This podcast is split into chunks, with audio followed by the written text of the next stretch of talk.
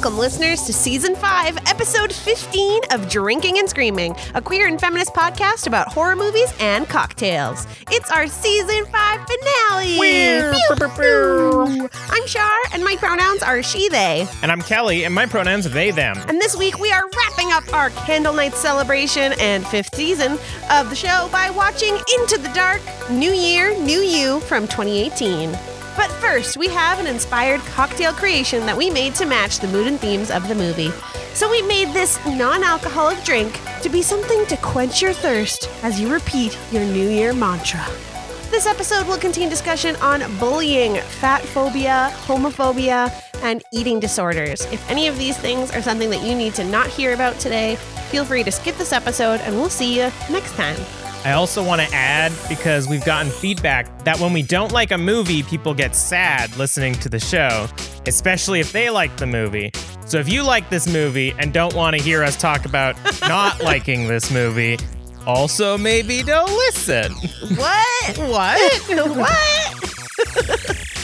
so I made the drink this week and I called it My Desires. Ooh. Because Chloe kept repeating, nothing gets in the way of me and my desires. I'm manifesting a good drink. Exactly.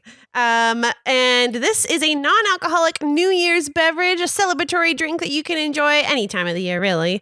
And the way that I crafted it was one teaspoon of lemon juice, one teaspoon of cinnamon simple syrup, and top up your glass with sparkling water.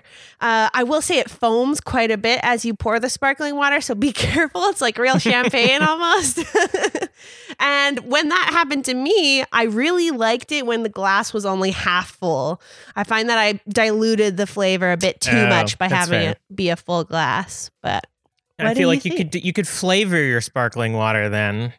Make it Mm, a, a non-alcoholic rosé by making it cranberry or something. Yeah, or strawberry flavored. I don't know. yeah. It's still pretty good. It's very refreshing and bubbly. Yeah, I love the sparkling water. And the color with the cinnamon simple syrup and the lemon juice makes it like the perfect palish yellowy brown that, you know, most sparkling wines are. Yeah, got a good nose. Oh. So when I stick my nose into it, I can smell the cinnamon. sniff, sniff, sniff. I was going to say, I was going to brag that I made this cinnamon simple syrup from scratch Ew. for Kelly's uh bir- not birthday uh candle night's gift. Uh I made a set of simple syrup. So feel free to mix and match with any type of flavored simple syrup as you go. Hmm. But I think this is okay. Yeah. I like it. It's good. Yeah. And it, it's. I think it's good to have a non-alcoholic uh, champagne for people who do not drink champagne. hmm So if you want to go, if you want to go celebrate New Year's again, because fuck it, it's it's the end times. We can do whatever we want. You can go make this. Num num num. Yeah, very refreshing. I'm gonna enjoy this for the whole episode. Before we get into everything, we do want to shout out all of our patrons for supporting us throughout the year and through almost five full seasons. I mean, it's today, so five full seasons. It's the last episode. hmm Thank you so much to Aubrey L, Colleen D, Les Represent Podcast, Redhead Rebellion, Kat K, Jackie V, Aiden T, Diana S, Jacob M, Nicholas G, Ollie A, and Roxanne B. You all are fucking fantastic. Yeah. This week we watched Into the Dark New Year, New You, which premiered on December 28th, 2018. It's written by Adam Gaines and Sophia Takal, directed by Sophia Takal, and edited by Tad Dennis. It stars Suki Waterhouse as facially scarred revenge instigator Alexis, Carly Chaikin as vapid influencer Danielle, Kirby Howell Baptiste, cool headed lesbian Kayla, and Melissa Bergland as influenceable friend Chloe. This synopsis was written by Anonymous on IMDb, and it's basically pointless, but I'll read it anyway. a group of old friends gather for a girls' night on New Year's Eve, but as they begin to rehash old memories, many of the gripes they've been harboring manifest in murderous ways. And that was it. Yeah. so that's about it. Alexis is our final girl. She's dealing with a lot of traumatic flashbacks that one can only assume are of the incident that caused her to have a scar on her lower jaw that she is very self conscious of. She invites her friends Chloe, Kayla, and Danielle to her home for a New Year's Eve party, to which Danielle is late to arrive. Everyone discusses Danielle's YouTube channel and how famous she has become, noting various Instagram posts and videos that prove how wealthy she is. Danielle eventually arrives at the very boring party that has no music playing or anything, and we can see that she knows practically nothing about her besties' lives as she asks to record them numerous times throughout the evening and edits what they say on video to her millions of followers. When the clock strikes midnight, the ruse is revealed. Alexis and the others have agreed to tie up Danielle and make her admit to everyone that she bullied a girl from high school into killing herself. Kayla, Chloe, and mostly Alexis do not want Danielle to have an influence over young girls anymore. Things do not go well as a traumatized Alexis takes things too far, causing the group to become fractured. Danielle uses this time to get Chloe on her side by promising her a spot on her show and all the fame, fortune to come with it. Danielle gets Chloe to repeat, Nothing stands between me and all of my desires, over and over as a game of cat and mouse ensues, resulting in Kayla's accidental death. A shaken Chloe comes down to meet Danielle while Alexis tends to her wound, and Frankie, Kayla's girlfriend, arrives looking for Kayla because she didn't answer her phone. Danielle and Chloe decide to frame Frankie, and after letting her into the house, Chloe kills her. Alexis runs upstairs preparing to defend herself when her ex friend gives chase. Alexis knocks Chloe down the stairs, killing her. Danielle then engages Alexis in another fight, only for Alexis to throw Danielle out of a window to her death in the pool which I thought was odd because they continuously mentioned how these windows were made so that nobody could jump through them. Turns out if you hit someone against them enough, it just kind of works. Yeah.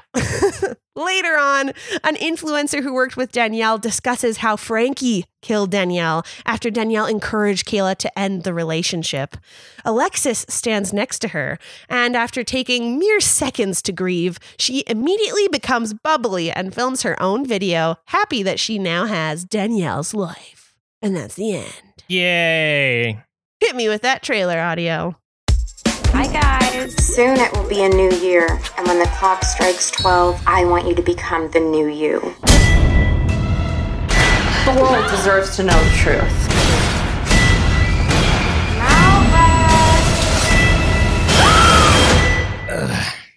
Go for it. I can't tell if watching the trailer and knowing what the twist was would make me enjoy it watching it more because I like knew what was coming or if I would be more like bored and just waiting for the twist to start. Yeah. I don't know. The I saw a lot of like it's reminding me of how in on the internet there are a lot of reviews about how the first 30 minutes of this movie suck because it's just girls being girls. Mm. And I want that to it's I don't think that was what made the movie less great. It's not that they were just being girls. It was so many other things that were happening there. It was very it felt more like uh, the first 30 minutes sucked because it was actors pretending to be girls being girls. yeah.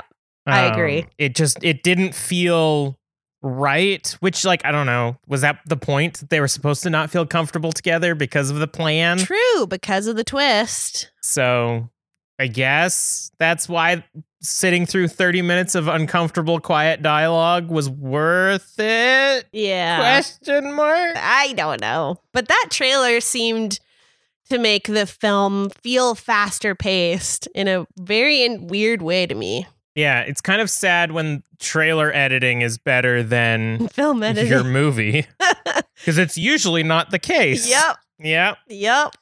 Do you want to jump in with your thoughts? Yeah. So my first thought is that once I've learned that this was a series and kind of like a TV anthology series, I sort of set my expectations a bit lower. Mm-hmm. Um, because specifically horror on TV is generally pretty bad.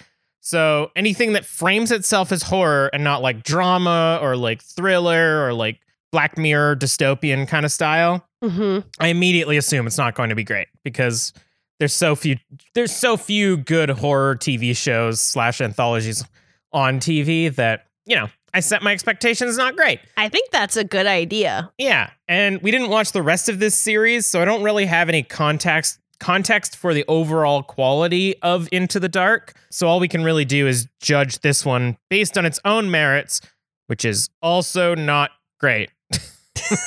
What? Every everything just technically felt bad in this movie.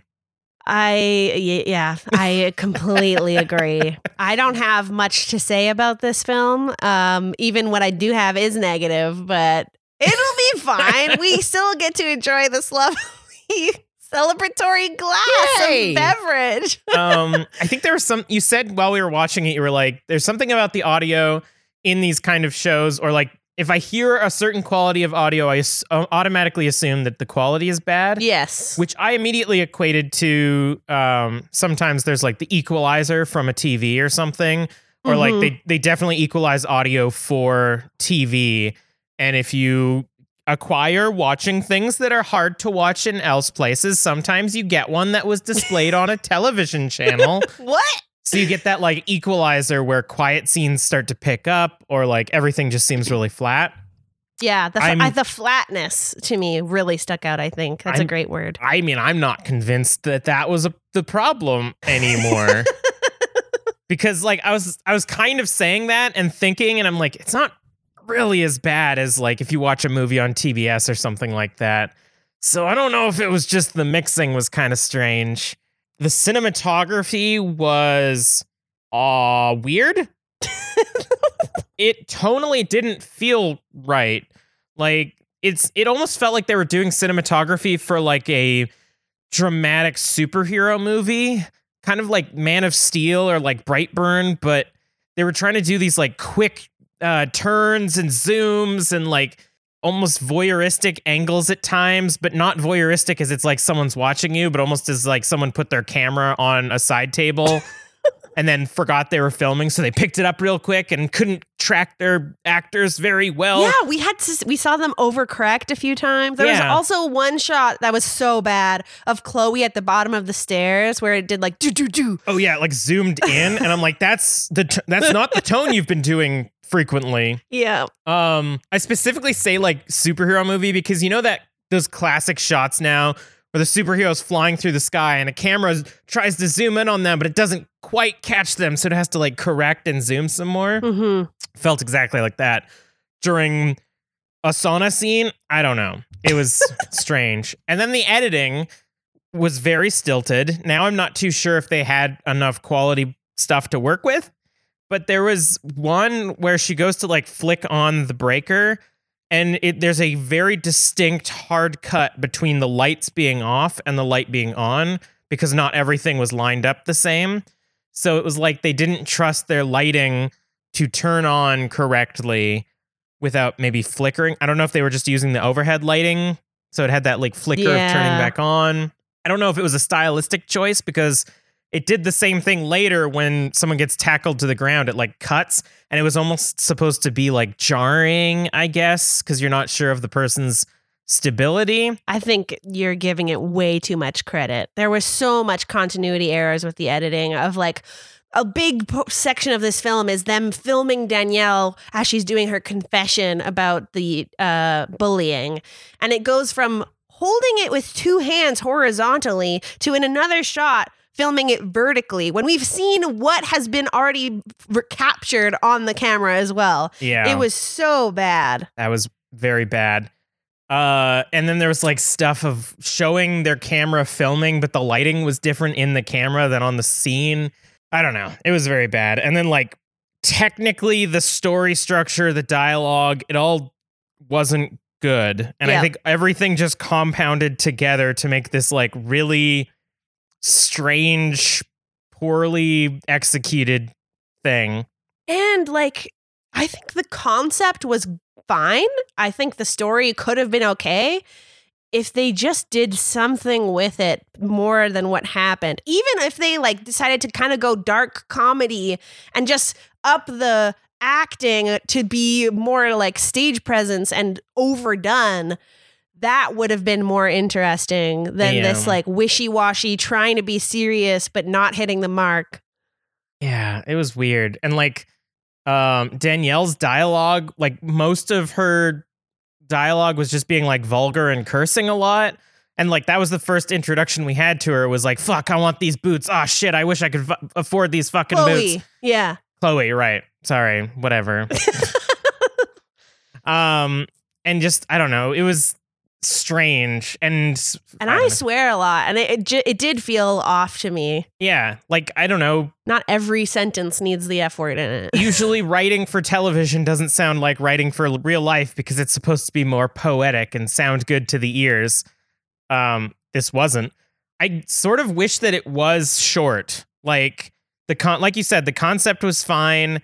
I think if it was like a 30 minute long thing, I could excuse a lot of the editing and just sort of get into it. Like if they showed up to the party and be like, "Oh my god, we haven't seen each other for a while. It's so cool that you're a celebrity now." But there's like something dark, and then like yeah, midnight hits and they do a murder.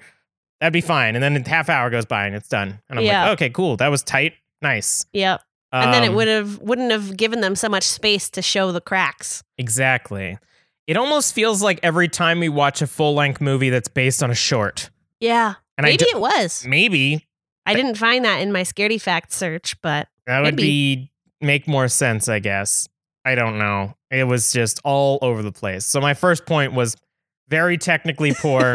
couldn't find a positive.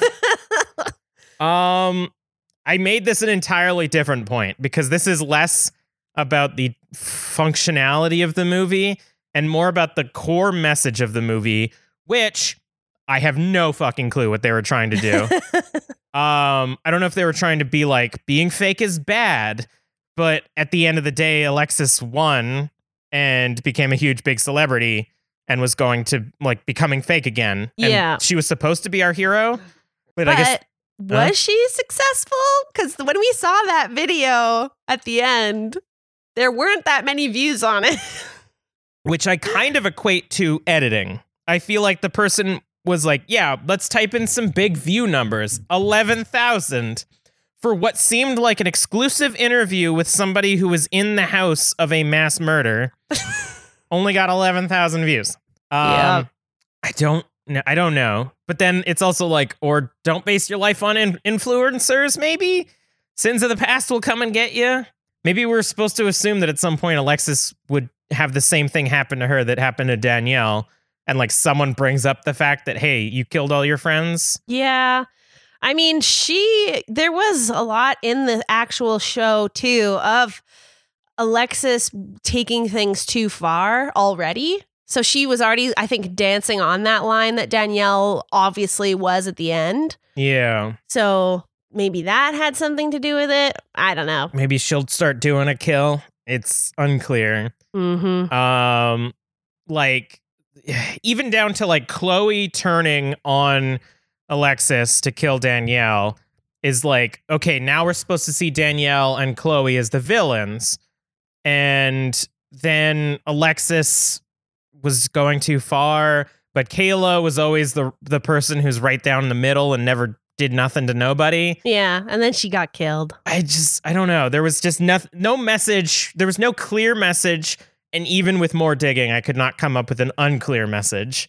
Um. So yeah, I don't know. I don't know what you wanted me to think at the end of this movie. I don't know. um. And I have a final point. All right. Real bad luck that the first and second on-screen deaths were the lesbians. And the only people of color. Yeah. Um, the only slight thing it had going for it is that we knew what both of them did as a profession. But at the end of the day, Frankie was definitely just the partner, and they both served Chloe's progress uh, and like growing comfort with the murders. Yeah. Um, like we we heard the only thing we heard from Frankie that was I'm a lesbian that wasn't I'm a lesbian in a relationship was my niece or something loves you Danielle Yeah. and then she gets stabbed. Yeah. So I don't know. And like Kayla uh yeah, Kayla's entire sort of story revolved around her being gay. So her death didn't equate to anything and then the, all she was was a gay character that got killed. Yep. Um not to mention that at the end when Alexis is like lying and telling the story about how all her friends died, it was the jealous lesbian lover showed up and murdered everyone. Yep. So again, Was that part of your message? Or did you just write burying your gays and uh, make a bad movie? Unclear. Let's break up the badness with some happiness. it's time for Whispers from Beyond. We have two whispers to share with you today, which fill our hearts with such joy. Number one comes from Nicholas G, who reached out to us on Patreon to say, Love the show, so glad to support. This came right before Christmas and was such a nice message to receive. Thank you so much, Nicholas.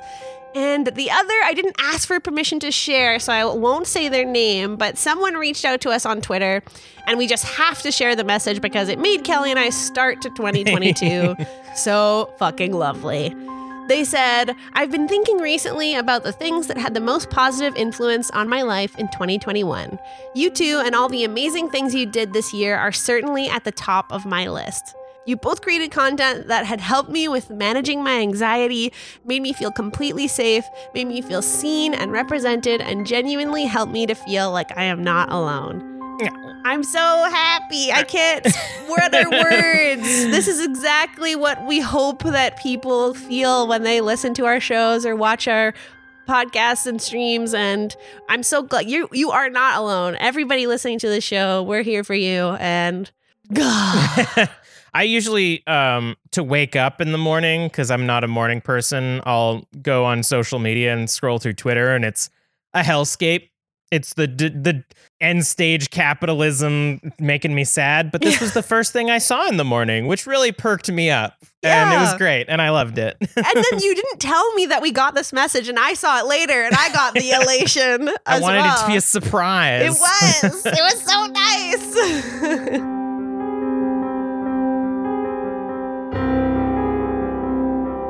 We're going to take a moment to talk about our socials and sponsors. Drinking and Screaming would not be possible without the support of Mad Lab Distillery. We love this Canadian company and all of their spirits. You can get your own bottle at a private liquor store near you or at madlabdistilling.com. You know who's also pretty cool? After Dark Distillery. They have a wide range of flavored moonshines and other goodies available. So don't wait. You can get your own at private liquor store near you or at afterdarkdistillery.com.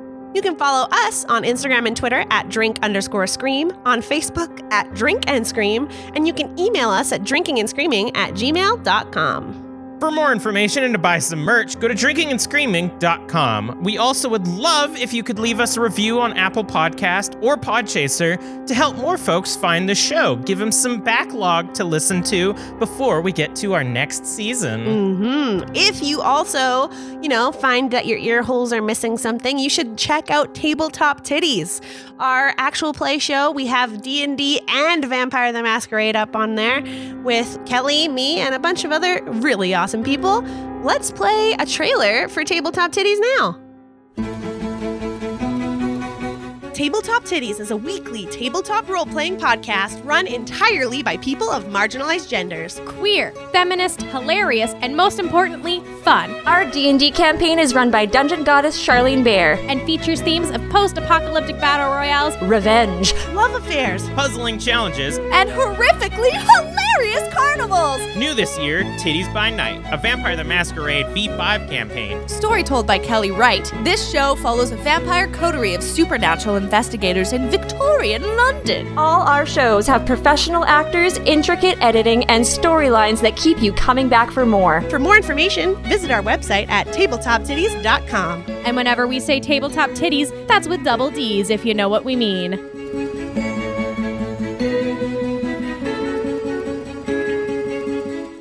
All right, I'm sorry, but it's time to get back to the episode.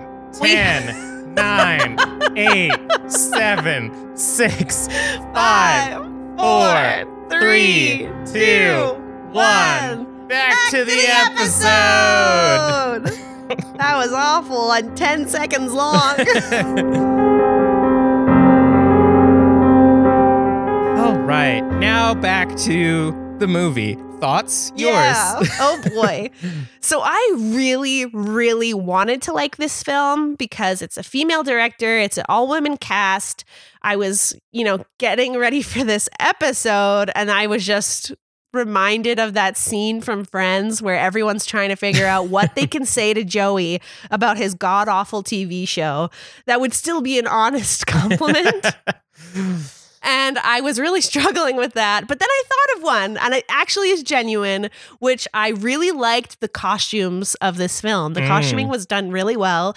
I felt like there was super realistic style, like fashion sense between each of the characters. They were all unique. And Chloe's spa slash PJ outfit slash murder outfit, I guess, uh, was actually something that I would wear. It was like a cute little black uh, onesie with a burgundy, a wine burgundy silk. Um, what's that word? Not house coat, fancier than that. Robe? Uh, and it just l- felt so elegant and nice, and I, I would wear that for like a spa New Year's party. um, and I feel like this film really suffered due to budget constraints, but the costuming department did a great job. So I wanted to shout out Alexis Scott, who was the costume designer. Good. Um, yeah, and it also felt like their costumes felt like a very realistic like progression through a sleepover kind of yeah. uh, deal. Like all start with their dresses and their outdoor clothes, and then they went into the spa clothes, and then they went into their PJs. It all felt very realistic. And uh, there was a lot of continuity that worked with the costumes. hmm I did not like that they continuously had their makeup on once they had like showered and everything. And then it was like, oh, n- more makeup. All right. You don't think that's realistic? I mean, I would like to see it then. yeah, see them putting it on together or something. Because Yeah. I, I feel like an influencer who is definitely still uh, filming themselves throughout this party, even though her friend didn't want her to, would uh, would put on makeup almost immediately. That made sense, especially at the l- final moments when uh, Danielle has to uh, reinvent herself after she's been humiliated with the like green skin mask and the overly lipsticked mouth and everything. She washes that off, and then the next scene we see her in, she's redone her whole hair into this beautiful sock bun and has a full face of makeup that's like elegant again. And that was believable to me. I really liked that. And I mm-hmm. felt like that spoke it would speak even more if we didn't see everybody else have that happen to them after they did the spa. yeah. And then the last thing I wanted to say was that I really did not enjoy the writing. It was something that was very hard for me to get past. And I Kirby, who plays Kayla, was the most believable performer out of everybody. And even she had some pretty stilted dialogue to work with. yeah, just a tad.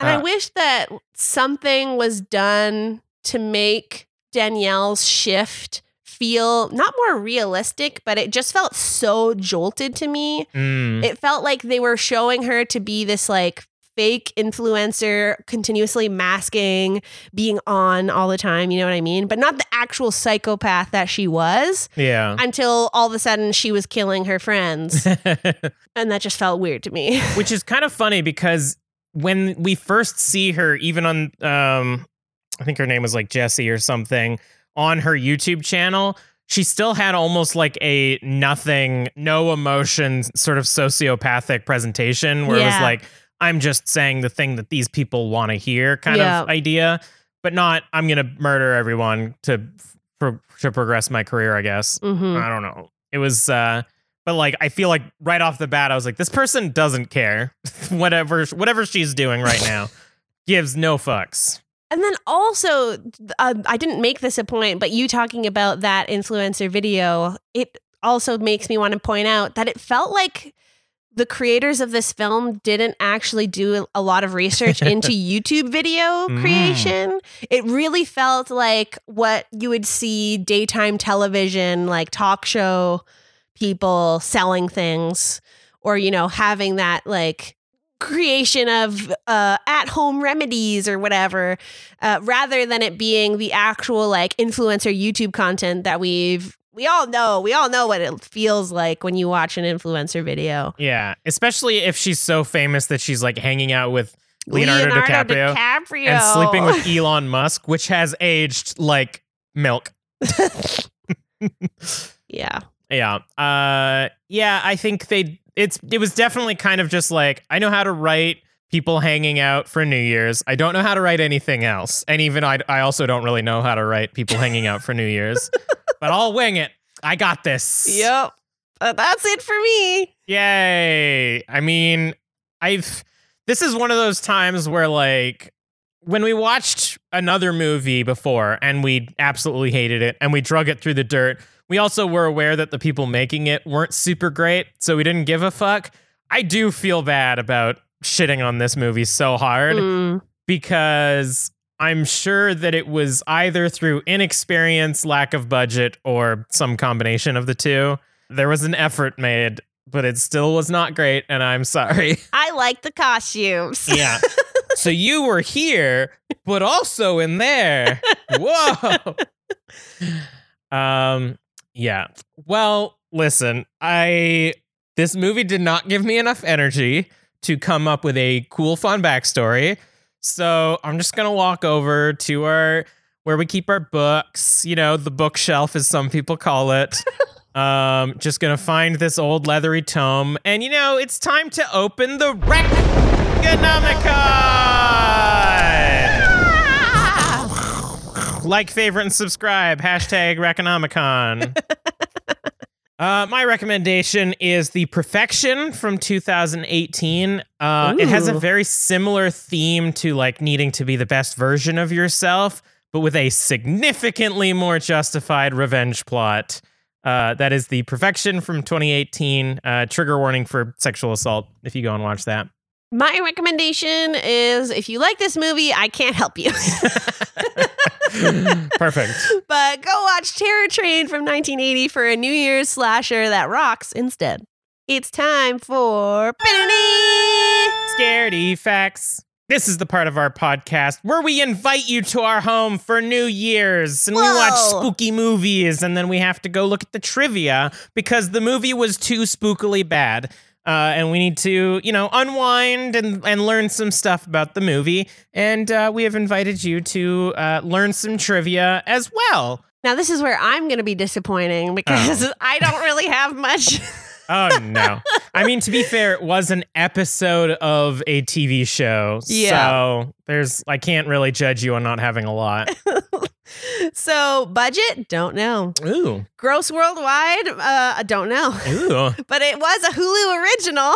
ooh, fun. They shot this over 15 days. So, principal photography for this episode took place between July and August of 2018, which, and it came out December 2018. So, not a lot of turnaround time. Oh, the woman who played Danielle, Carly Chaikin, she uh, studied videos of Amanda Chantal Bacon, the founder of Moon Juice, to prepare for the role of Danielle, which I thought was cool. I see. And then the last thing I got is that they filmed in Cary Grant's old house in Westwood, California. He's like from, very famous from the 30s to the 60s. He was like the basic leading man of Hollywood. Oh, okay. I'm gonna Google him so that I have a better idea. Cary Grant.